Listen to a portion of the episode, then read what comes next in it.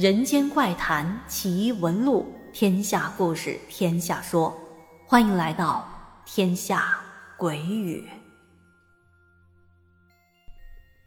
Hello，朋友们，晚上好，我是天下。今天继续讲述由京城老鬼分享的故事。老鬼说，在二零一八年的六月二十日，我终于离开了原来开不出支的公司，来到了一家营销策划公司。还是做老本行，也就是平面设计的工作。这家公司是不差钱，但是几乎天天加班，天天战斗在最前线，对此也是印象颇深。要说的这件怪事，并没有发生在公司，而是发生在公司团建的一个四合院里。我记得那一天是八月八号，是公司成立的日子。因为值得纪念，所以每年公司都会在这个日子举行团餐纪念活动。当天上午刚通知我们说要搞活动，下午四点钟就开始往这个轰趴的地点走。定着这个地方是在朝阳区南小街那一块的一个四合院可以涮肉和烧烤。大概是下午四点多吧，我们就一行人打车去了指定的这个地点。这四合院隐藏的挺深的，在陆米仓胡同里很深很窄的一段树荫下面，不仔细找还真的不容易找到。当时下了的士，我们还往小胡同里走了一段呢。那一段胡同让我找到了童年的感觉。说窄吧，是因为能够容几个人并排走，但是汽车是过不去的，只能是骑车。这个四合院的大门是个铁门。前面弄了一个能够探出脸的方形的窗口，四合院在铁门的后边，对过是居民院。这个院子应该是独立开发出来，专门供公司轰趴团建的地方。到了铁门，我们就敲了敲门，开门的是一位短发的年轻女孩，很干练的那种性格。第一眼看上去，从打扮到穿着都很个性，像爷们儿一样。这位小爷儿就是这一次轰趴唯一伺候我们烧烤的女服务员了。我们一行人进去后，记得前面是一个很窄的小影背墙，记得不太清楚，好像是个带窗口的过道。这个院子的结构我必须要说明白，才好讲我经历的这个古怪的事情。这个被影墙或者说是过道的地方。因为上面的屋檐以及树木遮挡，显得十分的窄小。不过倒是挺阴凉的，不会觉得很晒，抬眼也不会觉得很晃眼。再往里走，推开一扇门，眼前才是四合院。摆在眼前的是一个很大的台球案子，左边是厨房，挨着厨房的是烤炉的位置。我们到了之后，有的同事开始玩台球。我则跑到了正对台球案子的正房里，这个房间是整个轰趴四合院最大的房间。房间的正中间摆着一个长条桌，这应该就是聚会吃饭的地方。当时我看到这房间除了有液晶电视，还有小霸王八位机。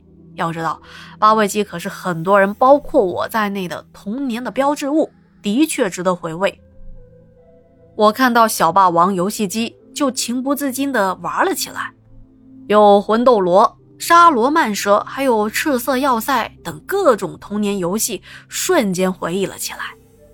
当然了，玩了一会儿也不能光玩是吧？还得去别处转一转。出了这间屋子，往右有一段几米远的石板路，不远就到了院子的尽头了。右边是院子的独立卫生间。左边门打开之后是一道向下的楼梯，哎，故事就是发生在楼梯下面的房间里的。这楼梯下面是一个娱乐空间，下来就是一个相对不小的大厅。这大厅就是 K 房啊，唱歌的地方，装修的还挺不错的。房顶架了一个投影仪，但是服务员说投影仪坏了不能用，但是音响设备是可以用的。可以讲话，还有唱歌，因为旁边还有个电视机呢。但是唱歌是不许超过晚上的九点半的，因为怕影响周边居民的休息。这个房间的电视屏幕上对着一圈的软沙发。我看了一眼这房间的布局，壁纸贴得挺花哨的，房间由于是在地底下，挺凉快的，但是却没有向上的窗口或者是通风管道什么的。哎，您可注意了，这里是一个细节。我想表达的意思是，这个地方除了能够唱歌，就是这个正厅的地方能够传音以外，外面的声音应该是没有途径会传到下面来的。因为首先这个上下楼梯不短，相对来说还有点陡呢。如果上面关好门，声音是不会传到下面来的。也就是说，我们在这个正厅里听到的一切声音，应该只是在这个房间里发出来的，而不会存在说是从外部传来的这种情况。好的，接下来就要说说我们听到的那怪声是怎么来的。又是什么样的？我们预定的吃饭时间是下午的五点多，因为领导有客户要接见，所以延误了一下时间。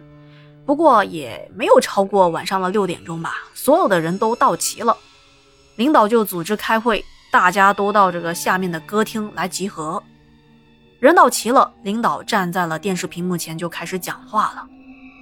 然后，这怪声就是伴随着。在领导讲话的时候发生了。起初我以为是话筒的重低音的效果，可是听了一会儿发现还真不是，因为这个声音不止我一个人听到了。当领导和元老们轮番讲话的时候，一个挨着我比较近的女同事也听到了。因为一开始我听到的时候没有任何的反应嘛，我就一个人静静的听，也没说话。当时是他盯着我，悄声的问我：“哎，你有没有听到什么声音啊？”我听他这么一说，心里顿时一惊，马上也问他：“啊，你也听见了是吗？”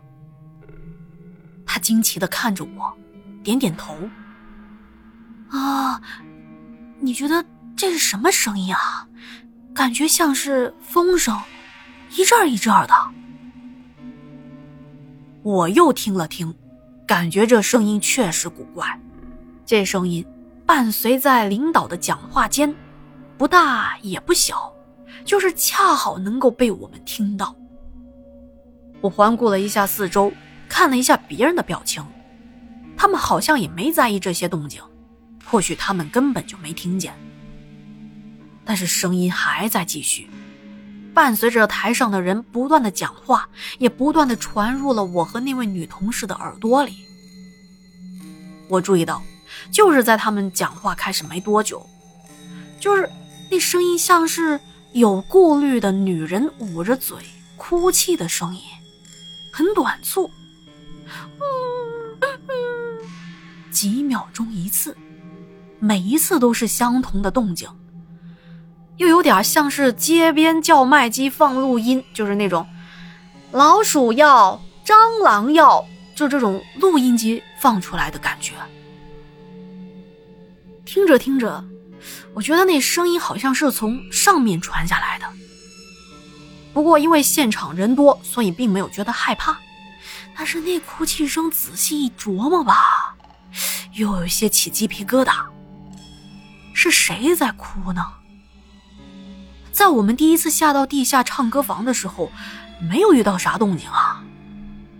可这一次，这个哭泣的女人竟然在众目睽睽之下发出了声音，这也太嚣张了吧！不不不，不能往这方面去想。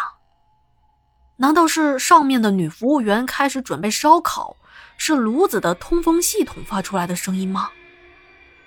如果是风声。那这动静也太怪了吧，听着一点都不像。女同事也没觉得那是风声，而且不像是吹风机的声音。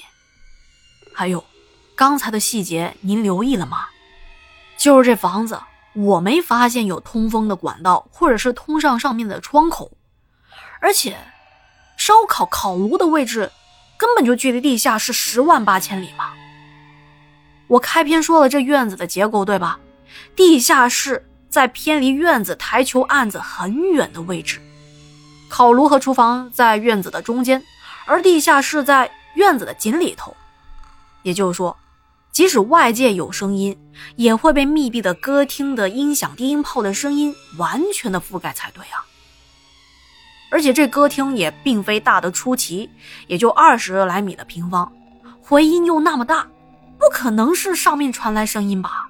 只能是下面发出来的声音。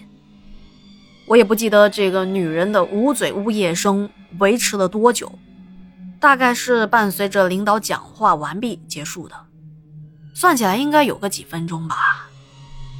领导讲话完毕，我们就回到楼上撸串喝酒去了。在这之间也没有问过别的同事，在这期间也有行政和人事的女孩们到楼下去唱歌。至于发生了什么？应该没有吧，因为也没听他们提起有什么事情。不过，那怪声，我和那位女同事的确都听到了。虽然他后来离职了，但是微信上我们两个还是可以互相作证的。这要是我一个人听到了，那可能是我幻听了吧。但是两个人同时听错，这个不太可能吧？我坚信那声音是独立存在的，既不会是上面传下来的。也不会是音响发出来的声音。如果说非要找一个科学合理的解释，那我就只能说，应该是音响的设备发出来的声音了吧。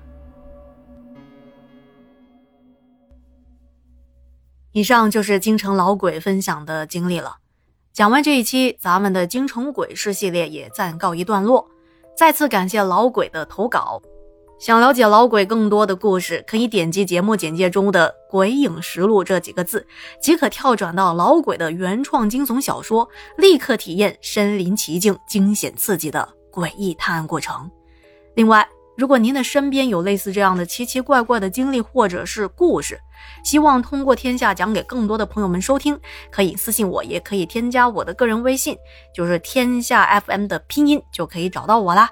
今天就先聊到这啦！听完故事别忘了点赞和留言哦，咱们下期再见，晚安。